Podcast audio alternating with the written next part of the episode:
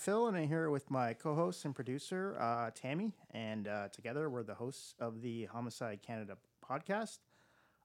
This is our November homicide episode, basically where we go over the homicides that occurred in Canada in November of 2022. I forget, what episode number is this? 33 or? I think it's 32. 32, okay, yeah. So this is our 32nd episode. Usually we're doing monthly episodes where we go over like the stats and that and then the homicides that happened, and occasionally we'll do a special one. And so obviously besides the podcast, we have a website, homicidecanada.com, and basically what we try to do is track every homicide that occurs in Canada and have like a page for each one. We're also on social media. So Twitter, I think, homicide _Canada. You can DM us too if you need to. Also Facebook and Instagram. I think probably the easiest is to go to the sites and then just search Homicide Canada and it should pop up. Okay. So let's get into some of the stats for last month. So year-to-date Canada homicides. I calculated this today. So what we've counted 684 homicides so far this year. For the gender that we know, male is 491 versus female 147 homicides. And so that projects out to for the full year at 719. That compares to 788 from Stats Can last year in 2021. Usually our number is lower than the Stats Can, especially at this time of the year too, because oftentimes there'll be murders that's happened and we won't know about it for sometimes months later and that. So yeah, that number is always increasing. There's a few, like some smaller places we just don't get. If you see a homicide that we've missed, let us know and we'll definitely add it. And so the homicide rate per year, that projects out to 1.88. I got some other stats here too for the country. Let's see here. So I have some annualized murder rates per 100,000 for all the provinces. So Manitoba is in first place with 6.82, and Saskatchewan is in second with 5.29. That's interesting because usually, last year Saskatchewan was in first place, if I recall, but usually, and Manitoba in second, but most years in the last, I don't know how long, I should probably track, but it's usually Manitoba. So Manitoba was back to their position usually.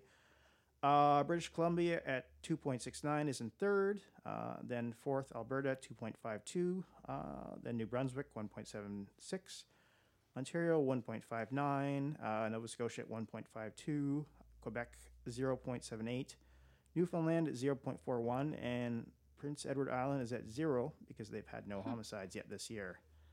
Obviously, it's pretty small. Let's see here. Okay, and then we also have the annualized murder rates so far this year for Canadian municipalities per 100,000. So this is just some kind of a selection of some of the bigger ones. So Winnipeg at 7.16 is way ahead of Regina at 3.72 in second. Edmonton is 3.12 in third. Toronto 2.52 in fourth. Halifax 2.15 in fifth.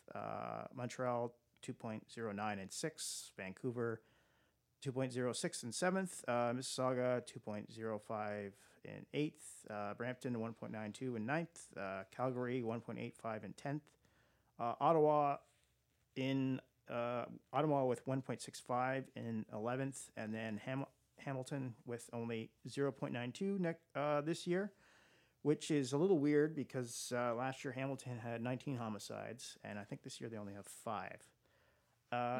And I think, I'm going to say, because I'm a bit of a stats nerd, I don't know if you've been listening to our podcast, but I really like the stats more than some of the individual stuff. But so as I said earlier, so the provincial numbers was 6.82 for Manitoba per 100,000, and then Saskatchewan 5.29. But then for the cities, it's 7.16 for Winnipeg, and Regina second 3.72. So I guess what I find a little interesting about that is that So for Winnipeg, which is a pretty big chunk of Manitoba's population, it's a little ahead of overall Manitoba, which means kind of the non-Manitoba or Winnipeg areas probably have a slightly lower rate than Winnipeg. But when you look at Regina, I think that's 3.72 versus 5.29. And I think I don't have the numbers handy here, but I think Saskatoon has a pretty similar number. That means that like the big cities in Saskatchewan have actually a way lower number than the rest of the province. So anyways, I just saw that today and I thought that was kind of interesting. So, all right. What else we got? Okay. Yeah. We got our email address. I think we're info@homicidecanada.com. You can hit us if we've missed a murder or you want to tell us anything else. Also, if you go to the site, we have like pages for each province. So it will list all the homicides we've found in each province. And then if you follow the links, it will send you to each homicide.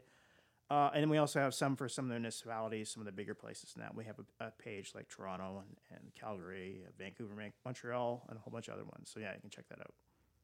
Yeah, it's kind of interesting. Like I just looked up Regina and right now they have 8, which is half of what they had last year, even. Really? Okay. Yeah, so it's kind of crazy. So maybe it's just kind of an anomaly. So it's not that populous a province, but yeah.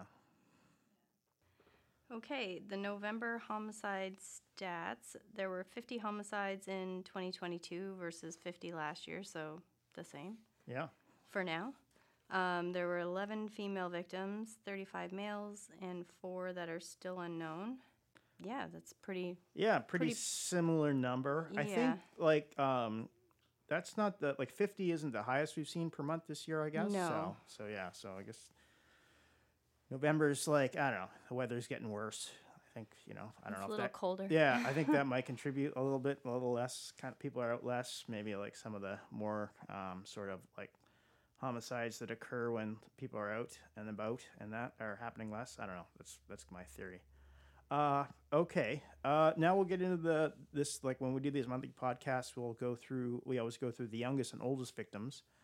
The oldest victim, was in Kingston, Ontario, where police charged Daniel Burnt, in relation to the homicide of 88-year-old, Jazera Burnt. Kingston police announced that a homicide investigation has been launched after the body of 88-year-old Jazera Burnt was located at a residential property in the 2100 block of McKendree Road, where he lived alone on November 15th.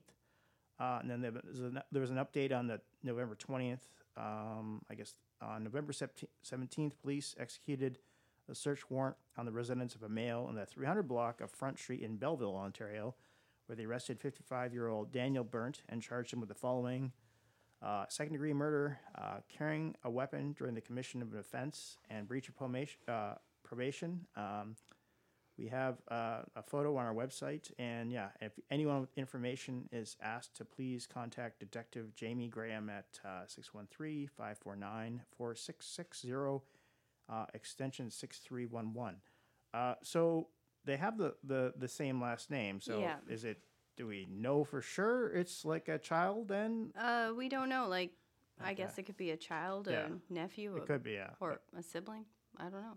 My brothers and I are pretty spread out. Yeah. Okay. So we don't know then. No. Okay. So, and then the youngest was an 8-year-old girl in Oshawa, Ontario. Durham Region Police responded to a residential home on Winford Place for a 911 call and located 2 deceased parties in the home on November 12th at approximately 8 a.m. The identity of the victims, a 30-year-old male and his 8-year-old daughter, have not been released at the family's request. Investigators say the evidence points to this being a murder-suicide with no outstanding suspects. Any information regarding the incident can be forwarded to Detective Acetone of the DRPS Homicide Unit at 1-888-579-1520, extension 5247. Yeah, that's obviously a very sad case. Yeah. It's interesting because, like, for us, for Homicide Canada, we try to have as much information as possible. In some ways, the name, we get the gender and the ages, then at least that's good for kind of statistical purposes. Mm-hmm. But and I can understand some of the family not wanting to release it. But at the end of the day, like, this guy had murdered his child in that. And, like, you know, I don't know, like, I don't know if he deserves not to have his privacy respected. I'm not, I like, it's like kind of a bit of a conundrum because, like, obviously, you know, the family would prefer that's like, this isn't out there, but, like, I don't know what, where's the right the public has to know. And also, like, you know, like, obviously, like, you know, he committed a terrible crime, then I don't know, should that not be known? I don't know. It happens a lot. It does. Yeah. And I guess that's where we differ from America, because they would definitely tell everything. They would tell everything. So no, it's true. Okay, so we'll go over the numbers by province right now. So Ontario, the most populous province, led with 17 homicides. BC was in second with 11. Saskatchewan third with 6. Alberta Alberta had 5 homicides in fourth place, and then Manitoba in fifth place had 4 homicides. Then I guess tied for 6, New Brunswick and Quebec had 3 homicides apiece. Nova Scotia had a single homicide, and then I guess PEI, Newfoundland, Nunavut, the Yukon, and I guess the Northwest Territories had no homicides. Yeah. Okay. So the cities with more than one homicide, Toronto had 5, Vancouver had 3, which is kind of high for Vancouver to have 3 in a month lately. Winnipeg had 3, Chilliwack had 2, Coquitlam had 2, Edmonton had 2, Montreal had 2, Saskatoon had 2, and Thunder Bay had 2. Were any of these, do you happen to remember if there were any double homicides? Or I don't think there were, which is kind of funny because, like, the last few months there was a lot of double homicides. Yeah, I think it's been like 3 months of that. Yeah. Murders by type, there were 15 shootings, 6 stabbings, 4 others, and 25 unknown. Okay, so the ones we know, obviously, more shootings than that, but still the police, they're not, if they don't have to, they don't really release what happened in that. Okay. All right. Now we're on the podcast part, where we're going to discuss some of the more noteworthy November murders. Here's one in Hamilton. 2 youths and 2 adults were charged in the Hamilton homicide of Daniel Strauss on Ferguson Avenue North. Hamilton police were called to 195 Ferguson Avenue North in Hamilton for reports of a deceased woman who was found in her apartment. Police believe the victim died late Sunday, November 6th, or early Monday, November 7th. Police said the victim was located by her superintendent during a pest control check. The cause of death is not being released as it remains evidence. The suspects were described as 2 white 16-year-old males, 1 white 14-year-old female, and 1 black 14-year-old female. On November 29th, Hamilton police arrested a 15-year-old female and a 16-year-old male. Both were charged with second-degree murder in relation to the homicide of Daniel Strauss. Given the age of the suspects and the fact the case is before the courts, additional information will not be released. On December 6th, Hamilton police charged a 40-year-old female with accessory after the fact of murder in relation to the homicide. The woman is the mother of the wanted 16-year-old. Police allege she helped her son escape the country. Police believe the wanted teen traveled to the Czech Republic sometime after the November 7th homicide. The Youth Criminal Justice Act prohibits the investigators from releasing the most recently accused identities, as they may lead to the identity of one of the youths charged with second-degree murder. The accused made a brief court appearance in the morning of December 7th at the John Sapinka Courthouse in downtown Hamilton. On December 7th, the police arrested a 42-year-old female in connection with the murder. The 42-year-old female was charged with accessory after the fact of murder in relation to the Strauss homicide, and the charges related to the 16-year-old male that's currently in custody. This is kind of a sad case. I think that she lived in sort of kind of assisted housing in Hamilton and that, so kind of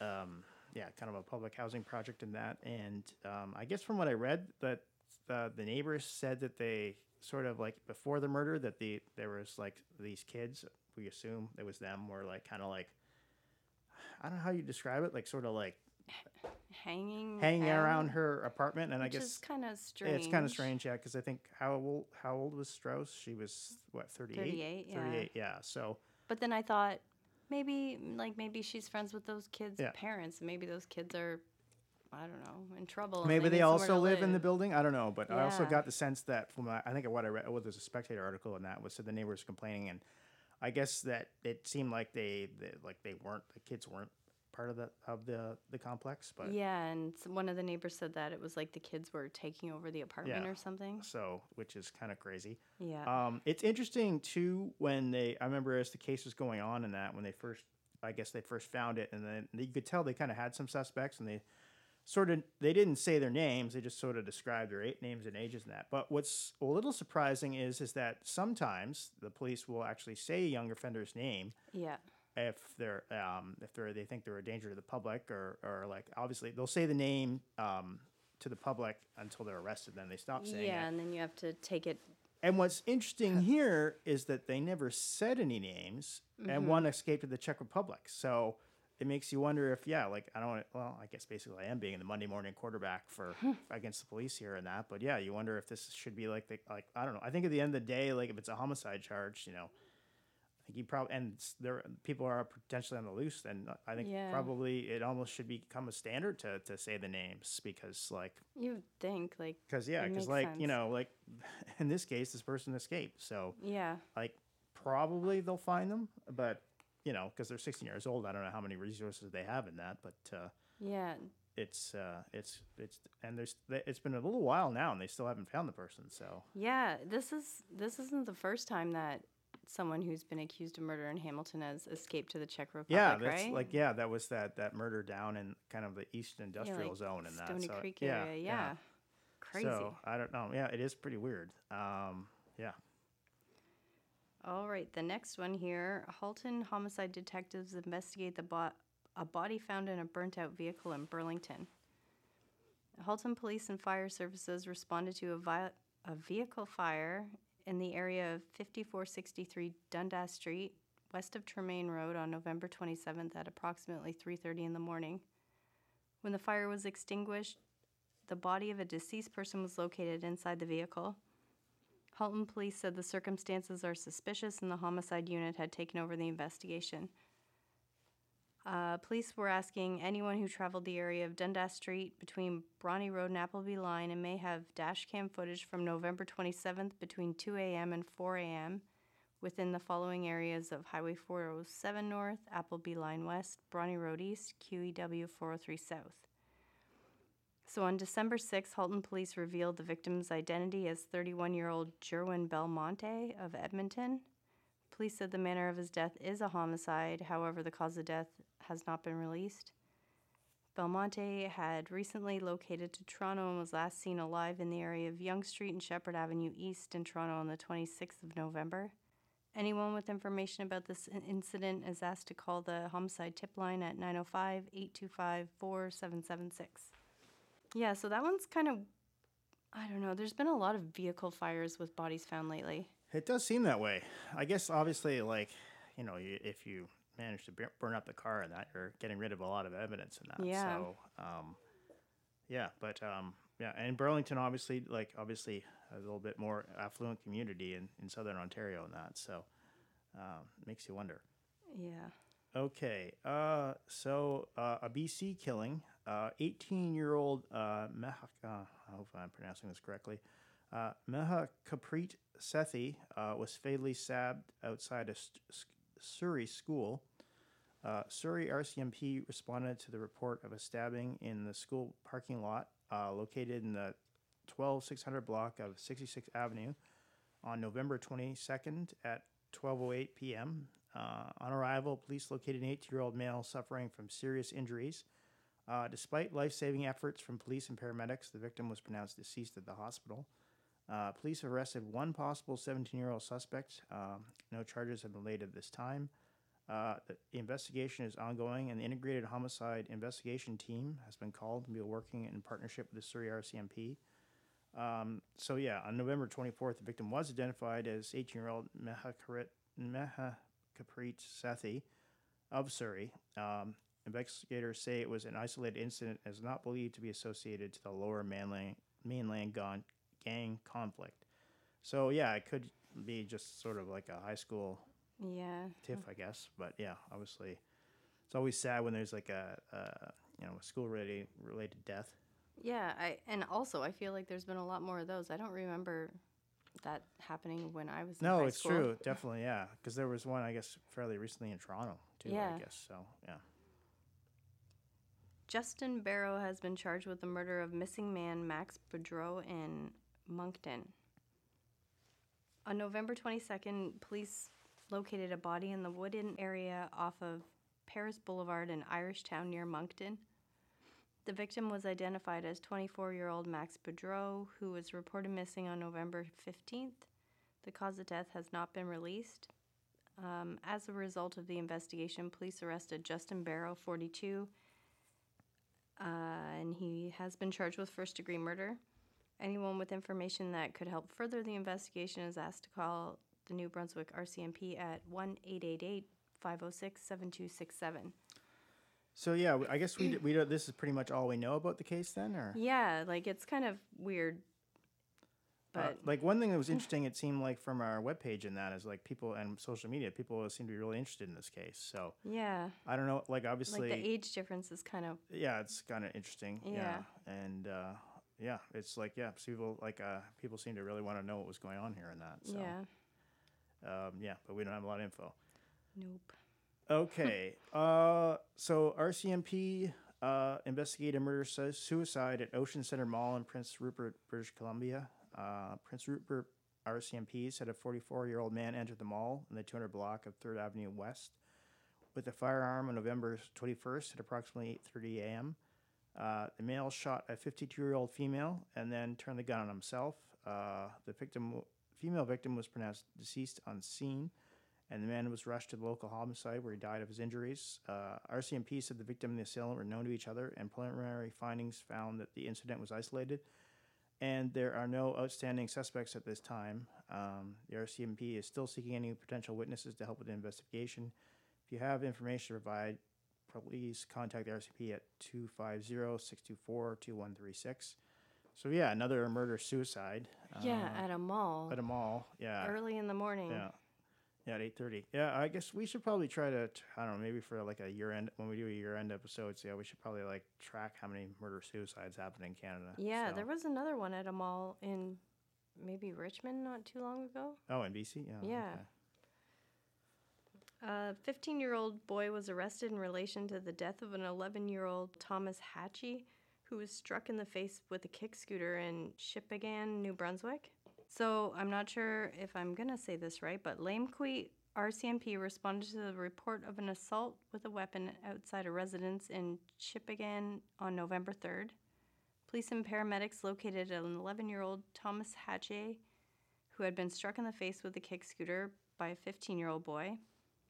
Thomas was transported to hospital where he died of his injuries on November 5th. On November 7th, police arrested the 15-year-old in connection with the investigation. He's set to be released from custody and is scheduled to appear in Bathurst Provincial Court on January 26th. So he hasn't been formally charged, I guess. Really? But he's been arrested. Huh. So I wonder, like, if that's going to end up being a manslaughter charge, because I'm sure he didn't intend to kill him. Yeah, like, I think that's, like, more likely. Yeah, definitely likely. It's... I don't know, it's interesting. Like, it was very rare, I think, in Canada up to like recently that there would be a murder or a manslaughter charge where someone would get bail. Yeah. Or this case is strange because I don't know exactly what happened here. Yeah, like did they get in a fight and he whipped his scooter? Yeah, I don't know. Maybe they're saying it's more self-defense or something. Although, admittedly, like a 15-year-old and 11-year-old. Usually the 15-year-old's going to be much bigger. Yeah. So yeah, it's obviously a pretty sad case, and I guess we'll follow up and see what happens in the end. All right. So London, Ontario police investigate the homicide of London musician Daniel Joseph Fawcett. London police responded to the report of an unresponsive man at Gibbons Park, located at Grosvenor Street, on November 6th at approximately 7 a.m. On arrival, police and paramedics located Daniel Joseph Fawcett, 52, of London, suffering from serious injuries. Despite life-saving efforts, the victim was pronounced deceased a short time later. Investigators are interested in speaking with anyone who may have been in the 0 to 100 block of Grosvenor Street between 2 a.m. and 7 a.m. on Sunday, November 6, 2022. Daniel Fawcett is a well-known local musician and former member of the band Helix, rock band Helix. So on November 11th, London police arrested Craig Allen, 48, and charged him with one count of second-degree murder. Alana Labars, 40, has also been arrested and charged with one count of manslaughter. Anyone with information in relation to this incident is asked to call the London Police Service at 519-661-5670. I have a couple things to say about this. One thing is that one thing you always notice is that there's obviously kind of a discrepancy between what males are charged with and females are charged with and that. So it's always interesting in this case. One person charged with second-degree murder, and Alana was charged with manslaughter. I'm not sure exactly how that works. Like if they were both involved in the same crime. Yeah, if they were both involved, like, I don't know, wouldn't that be kind of the same crime? Although I guess maybe she got caught first and told on him? Yeah, maybe. Hard to say. So, I don't know, maybe this comes out. The second thing is, as a kid, I really liked the band Helix. I was just going to ask you, like, I don't even think I know Helix. They had a video, and their big, I remember the video of their hit song. It was called Rock You. And I remember they used to play it on, I think it was the show was, as a child, it was Toronto Rocks. It was on at 5 o'clock on City TV and that. It was kind of like I think I didn't have much music at the time. But yeah, they your number one Helix fan. Yeah, it was like, I remember the video. It was kind of like cavemen type people, rockers and that. And then, it was kind of strange. So, yeah. I'm going to look it up tonight. It's Rock You was a banger. I'm not going to lie. So, yeah, as a kid, I really liked Helix. So maybe that's something to add to your music trivia that you do. Yeah. I'm a little surprised, though, because, like, this guy isn't that much older than me, and I sort of remember them being older. So, I don't know, maybe he joined Helix later. When I looked him up, it looked like they had revolving guitarists. So yeah, I don't know if he was a member during their heyday of Rock You. So, but still sad nonetheless. Yeah. Okay, Paige Theriault Fisher, 22, who was initially charged with second-degree murder, is now facing a charge of manslaughter in relation to the death of a woman in Saskatoon. Saskatoon police responded to the report of a female suffering from severe injuries at a business in the 200 block of 3rd Avenue South on November 5th at 2:41 in the morning. Police arrived to find 23-year-old Hodan Hashi with life-threatening injuries. Despite life-saving efforts by the police and paramedics, the victim died of her injuries. 22-year-old Paige Theriault Fisher was arrested on scene and charged with second-degree murder. However, her charge has been reduced to manslaughter. Police said the women were known to each other. Anyone with information or cell phone video believed to be relevant is asked to contact the Saskatoon Police Service. So I guess this was basically a bar fight, which is like usually textbook manslaughter charge, I think. So yeah, there were fights going on our Facebook page about this. Yes, I noticed, and also I think Twitter too. Also, there was a lot of people talking about this particular case and that. Because I guess at first people were saying that she was stabbed, and then someone else said it was like glass. She fell on the glass or something like that. So. Like, beat her with glass. Okay. Yeah. Use the glass as a weapon or So obviously it's unusual to see two women with one ending up dead in like a bar and that bar fight, but I'm sure we'll find out more about that. I think we'll probably find out more. So So we'll continue following this case. Yeah. All right, so now we're going to move on to the part of the podcast where we talk about some notable updates and arrests and some of the homicides we've covered in the past. Okay, so this is a big one. Winnipeg police charged Jeremy Anthony Michael Skibicki with 3 additional homicides.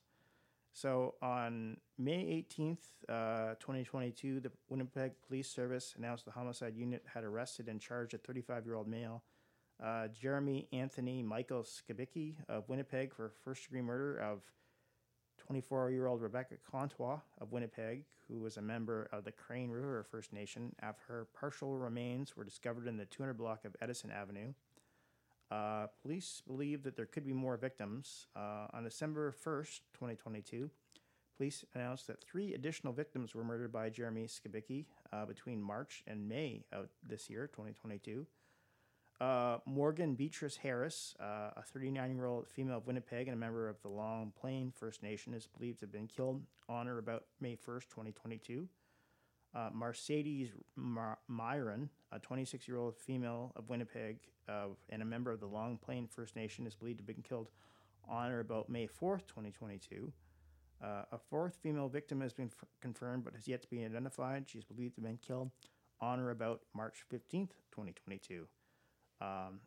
The Homicide Unit and Manitoba Justice ascended Milner Ridge Correctional Center and executed a warrant charging Skibicki with 3 further counts of first-degree murder. Investigators are seeking the public's assistance to help identify this victim. Police have provided a photograph of a jacket similar to the one found on the victim. As a sign of respect and at the request of community advocates, knowledge keepers, elders, and leadership, the Winnipeg Police Service will refer to the fourth victim, yet to be identified, as Buffalo Woman, I guess Meshakode Bizhikikoe. Anyone with information about this investigation, specifically about this jacket, is asked to homicide the Winnipeg Homicide Unit at 204-986-6508 or Crime Stoppers at 204-786-TIPS, which is 8477. So yeah, that's it's a rarity. Like Skibicki is basically like a serial killer, which is pretty rare in Canada. So like 4 different female victims in that. That's it's very unusual for here. He looks like a bad dude on Facebook. Like, I've just seen his photos, and it seems, like, really staged and really, like, militia-like. It's very strange. Yeah. I don't know. Very disturbed man.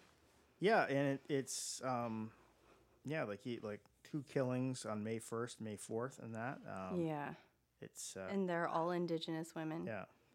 So, yeah, it's a very interesting case. I guess one thing is that all the bodies, haven't been recovered, and I guess police believe some are in, like, a Winnipeg landfill on that. And I guess there's an issue now of whether they're going to try to recover their bodies or not. I guess initially they said they weren't. I don't know what the latest on that is. Oh, geez, I haven't heard any updates. So, yeah, it's pretty sad. So I forget. So all 4 of these murders, were they this year then, or...? They were all, I guess, within, so we've got May 18th-ish, May 1st, May 4th, March 15th. Yeah. So he's, like, responsible year. For, like, not a huge chunk, but at least a chunk of Winnipeg's homicides. Yeah. Crazy. Yeah. Okay. Okay, so this one isn't technically a homicide, but police are asking for help in figuring this out. So, Hamilton Police homicide investigators have taken over the search for a missing woman, Emily Bailey. Hamilton Police said Emily Bailey was reported missing on January 10th after family and friends were unable to locate her. It has been reported that Emily was last seen on New Year's Eve at a party on Weir Street North. She's last seen leaving the residence sometime between 8 a.m. and noon on January 1st before heading to a friend's place. However, police say she never made it. Police said, at this time, the circumstances surrounding her disappearance have indicated the possibility of foul play. As a result, the investigation has now been turned over to the homicide unit. Emily Bailey is described as white, 23 years old, 5'4", weighing approximately 100 pounds. She has a slim build, shoulder-length black-brown hair with dyed blue or green highlights. Visual tattoos, including an elephant on her left forearm, Batman's symbol on the outside of her right forearm, and according to CBC, the homicide unit is being led by Detective Sergeant Sarah Beck. Hamilton Police stated that Emily is a mother, and her young daughters miss her greatly. Investigators believe there are individuals who have information related to Emily's disappearance and encouraging those people to contact Detective Nessarine Shawihat at 905-546-4863. So I've read different things about this, that she was living with a guy and, like, wouldn't he be a suspect? Yeah, you think maybe in that, so. Yeah, but nothing's been said, and, like, it's been a while. Yeah, it has been some time. I guess, obviously, there's no body or anything. So, no. Yeah. I guess the one thing that can be tough about some of these cases in that is that, I don't know, like, how soon was she reported missing in that? Like, was it the next day or, like, a few days later in that? Then, because obviously, like, if you're, like, it's a lot easier to solve, like, a crime if it, like, you're, you know the homicide happened, and then, then you spend the next few days looking into it, so. Yeah, and I don't know, like, is Canada the same as, like, other countries where you have to be missing for a certain amount of time before, like, if you're an adult, before they decide that they need to look for you? I think it's case by case. Certainly, I think if like, I think if I were the Bosma case in that, I believe that, I think they called and said that Tim Bosma and that, when he went away, like with his truck and the killers and that, I think, like, the police started searching right away. But yeah, I think it can be true. Like, obviously, I think from what I'm reading, what I've read about Emily is that, she's, like, obviously, I don't know, I think she's had it, like, I don't know how to say this, but has kind of had, like, a tough life in that. And so sometimes, like, I think the police in that are, like, I don't know. I guess, like, if it's not unknown for her to, like kind of, like, disappear or not be in contact with people and that, then I think then,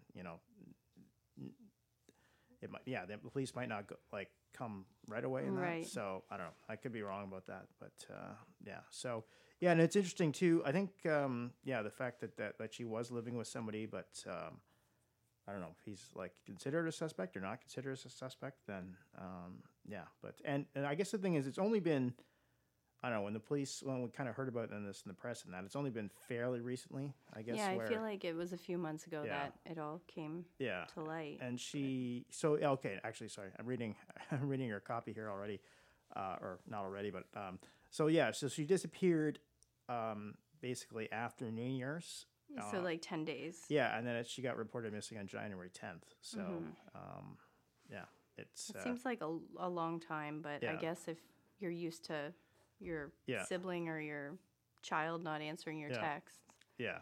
So, and I think we don't know, like, Hamilton, we know there's 5 official homicides this year, I guess, but she hasn't been, like, she's not counted. She's not counted yet. Yeah. So, okay.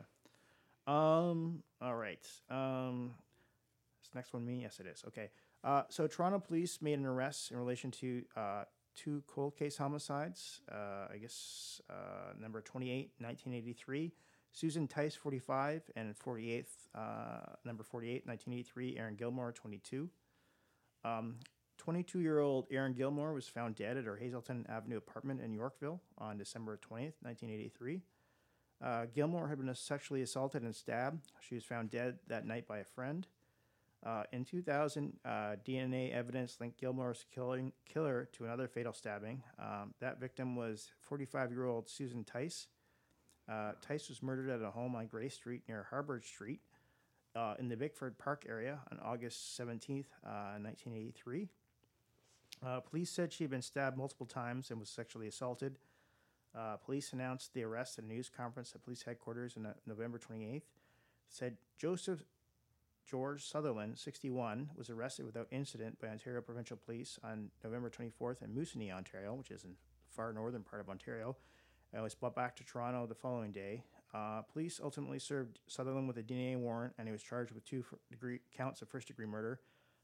Through genetic genealogy, investigators were able to narrow down a suspect family and went from there and then narrowed down on a suspect. So, that's amazing. Obviously, I guess they must have had some DNA or like a sample that, had DNA in it.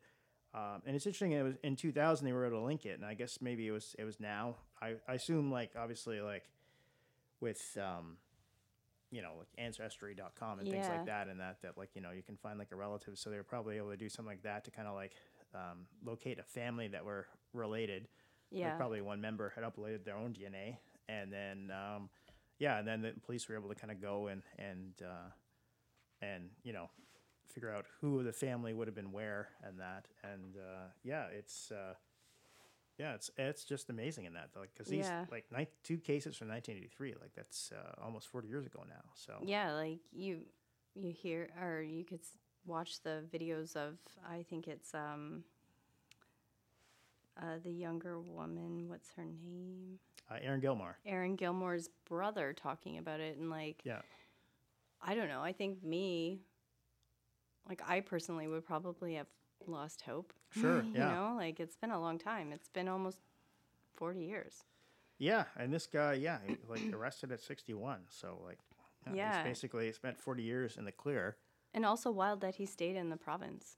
Yeah, like although admittedly, I think Mussigny's on it's on James Bay maybe and that. So it's pretty far from pretty far from Toronto and pretty isolated, but it's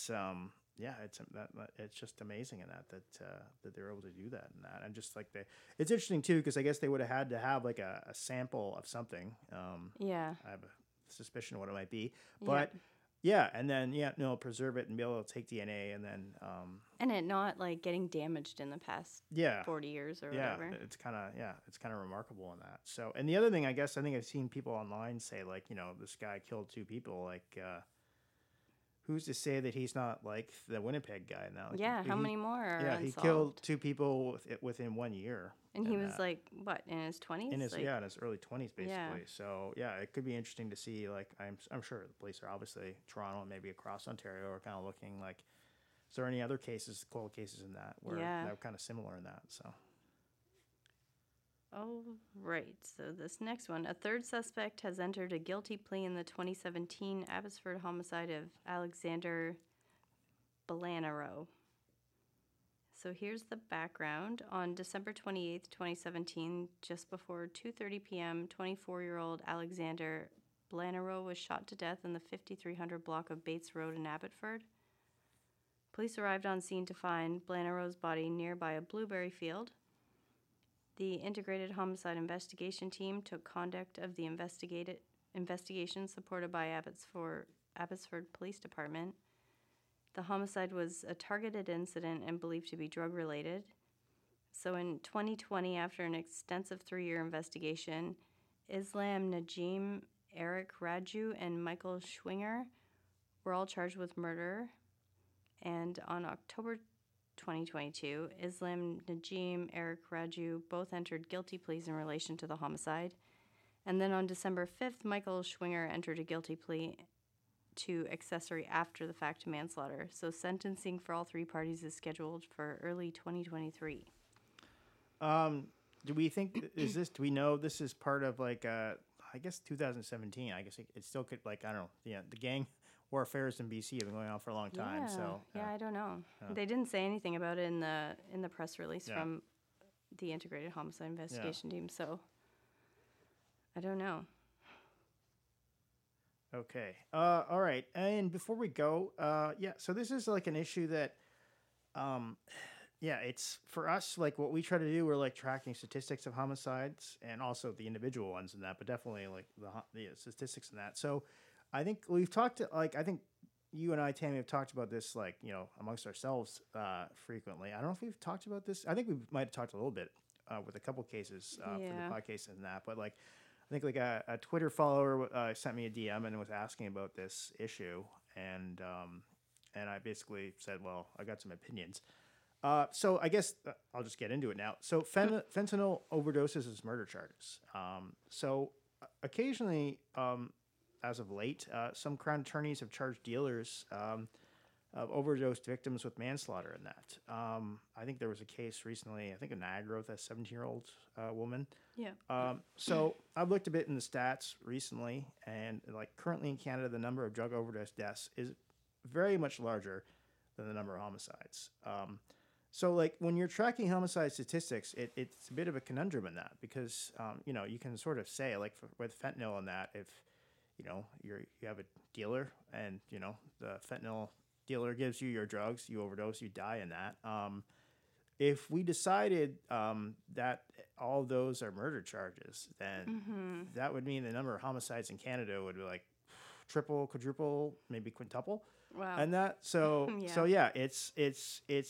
it's interesting for us statistically, just because obviously it's up to the crowns if they're going to charge that or not. But yeah, it kind of changes things around, because you could say, like, you could have a city where a crown started charging that versus like a next door city where they didn't, and it would look like, you know, there's far more murders in your city than the one beside it in that. And, you know, I would say, like, you know, obviously I don't like fentanyl dealers and that, but I don't know if it makes sense to cause them as homicide or count them as homicides. Also, it's a bit of a, like, which victims get charged in that. I think the recent Niagara one was a 17-year-old woman. You know, and I think, like, obviously that, like, somebody like that is probably going to get more likely to get charged than, like, some 55-year-old guy and that's, like, you know, down on his luck and that, and, like, longtime drug user and that.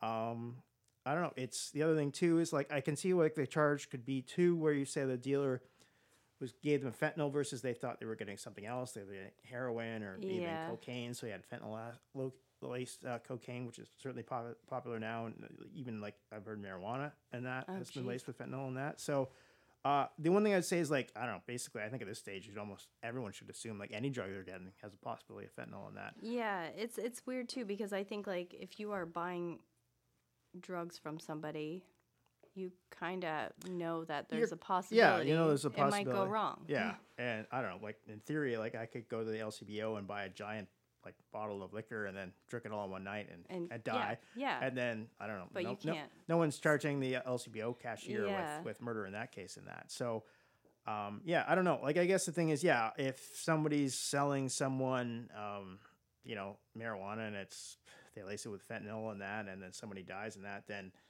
I don't know. I don't know exactly what the charge is. Like, obviously, I don't think that's good at all in that.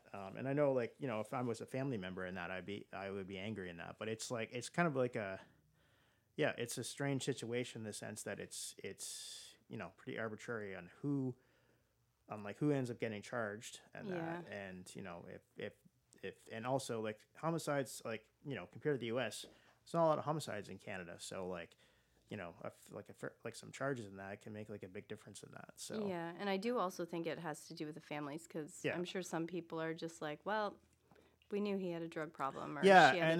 Yeah, and they're not, like, you know, they've had, like, a history in that, and you know, it's obviously sad, but they're not surprised in that. Whereas, yeah, obviously, if somebody's, like, a minor and it happens in that, then obviously, I don't know, maybe I don't know. I guess the thing is, like, should dealers be dealing to minors?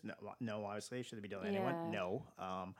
But yeah, it's like, yeah, it's kind of like a tough issue in that. And it's, I guess, like, yeah, and it's who ends up getting charged. I think probably too is, like, if they have it, like, they actually have, like, good evidence and, like, who supplied the drugs. 'Cause, like, I think probably in a lot of overdoses, no one knows who actually gave them the drugs and that. But I guess there's probably is in some cases where they actually do know. Maybe there's some text messages or something like that where they can connect the dealer and that.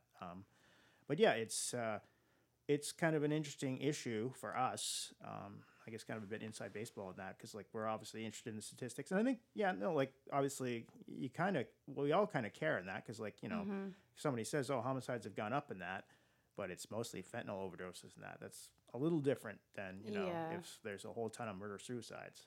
Yeah, or, like, shootings in your city. Yeah, shootings in your city and that. So, yeah, it's, I don't know, that's just kind of an issue for us. And, yeah, a couple, like, people have asked us about it. And it's obviously, it's something that, it's a bit arbitrary. And, yeah, so, okay. What do we got here? We're at the end of the episode. So, yeah, this was 32. I guess episode 32. All right. Yeah. So, yeah. We're recording this December 13th. So it should be up in, like, not that long. And just to reiterate at the end here, you can go to our website homicidecanada.com. So we try to have a post every homicide, and then we also got some pages in that for the provinces and the major municipalities. Our email is info@homicidecanada.com, and you can tell us if we missed a murder in your municipality or province, or if there's anything else you'd like to say. And our Twitter is homicide_Canada. Our DMs are always open. And also, you can go on Facebook or Instagram and just search Homicide Canada, and we should come up. So, until our next episode.